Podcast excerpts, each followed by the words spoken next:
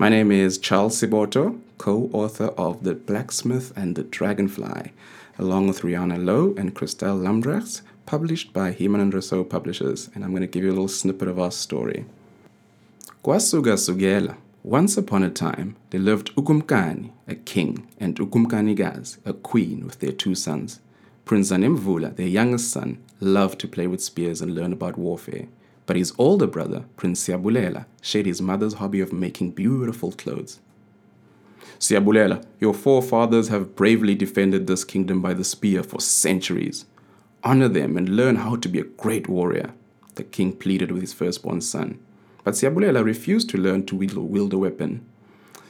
People should be able to come to an agreement by talking about what upsets them rather than by harming each other, he said. To the king's added despair, the queen loved sharing what she had learned from her own mother with her beloved son. She and Siabulela spent hours every day making the most beautiful garments together.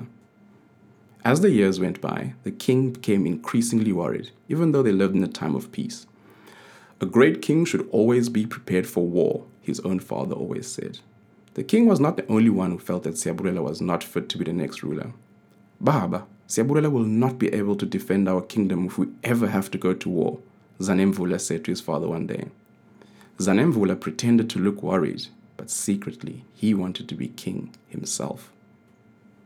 With Zanemvula's words in mind, the king left the royal residence to seek the advice of Umtagati, an old witch. The witch lived in a small wooden hut deep in a dark and dangerous forest. She beckoned the king inside and listened to his problem with a wicked grin on her face.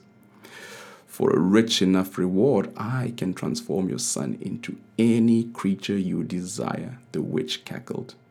The king promised her royal staff as payment. In return, the witch would transform Siabulela into Ukamanzi, a dragonfly. This would make Siabulela small and weak and allow the king to take care of the problem himself. That night, as Siabulela slept, the witch's curse began to take effect. His blanket suddenly became so heavy, he had to hurry to get out of bed before they crushed him. Everything around him grew larger and larger as his body became smaller and smaller. He looked down. He had wings and he could fly. Was this a nightmare? But when Siabulela saw his father running into his room holding a spear, he knew he wasn't dreaming after all. You're not fit to lead my kingdom, the king shouted as he attacked. Panicked, Siabulela tried his best to escape. He fainted away from his father's spear, beat his delicate new wings, and fled through the open window, where a sudden strong wind swept him away.